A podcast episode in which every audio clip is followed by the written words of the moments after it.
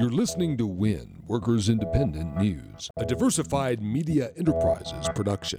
I'm Doug Cunningham. A coalition of labor unions representing Connecticut public workers are facing $1.5 billion in concession demands, underscored by the real and imminent threat of potentially thousands of layoffs. One union in the coalition is the American Federation of State, County, and Municipal Employees Council 4. AFSCME Council 4 spokesperson Larry Dorman. Are in a tough anti labor environment brought about by a growing deficit that's expected to reach in excess of $5 billion over the next couple of years. And therefore, the governor of Connecticut, Dan Malloy, who's a Democrat, laid out a, a request for approximately $1.5 billion in concessions Dorman says tax cuts for the wealthy and corporations is a big contributing factor to Connecticut's state budget deficit. Since the deficit is endangering both jobs and public services, Dorman says changing the tax structure in Connecticut to raise more revenue is the right thing to do. If Connecticut's governor and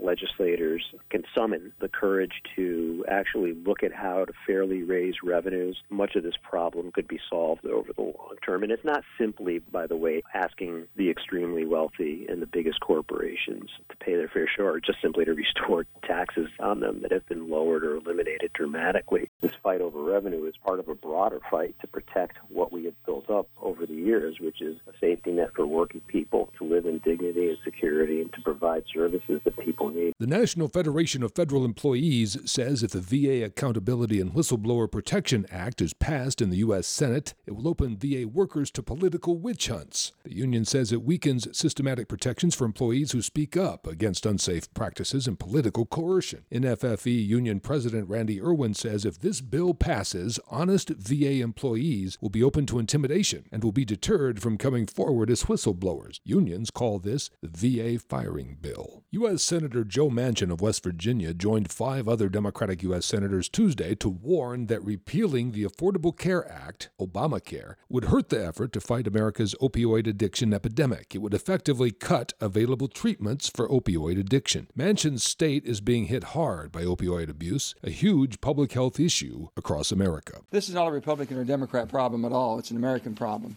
So I don't care whether you're a Republican or Democrat, you're conservative, liberal, whatever you may be, you better work with us and try to find a solution. And throwing this part of it out the window, like the baby with the bathwater, is not the way to fix it, I can assure you. Brought to you by Blue Cross Blue Shield National Labor Office, empowering working Americans with stable health coverage for over 50 years. The National Labor Office is online at bcbs.com slash NLO.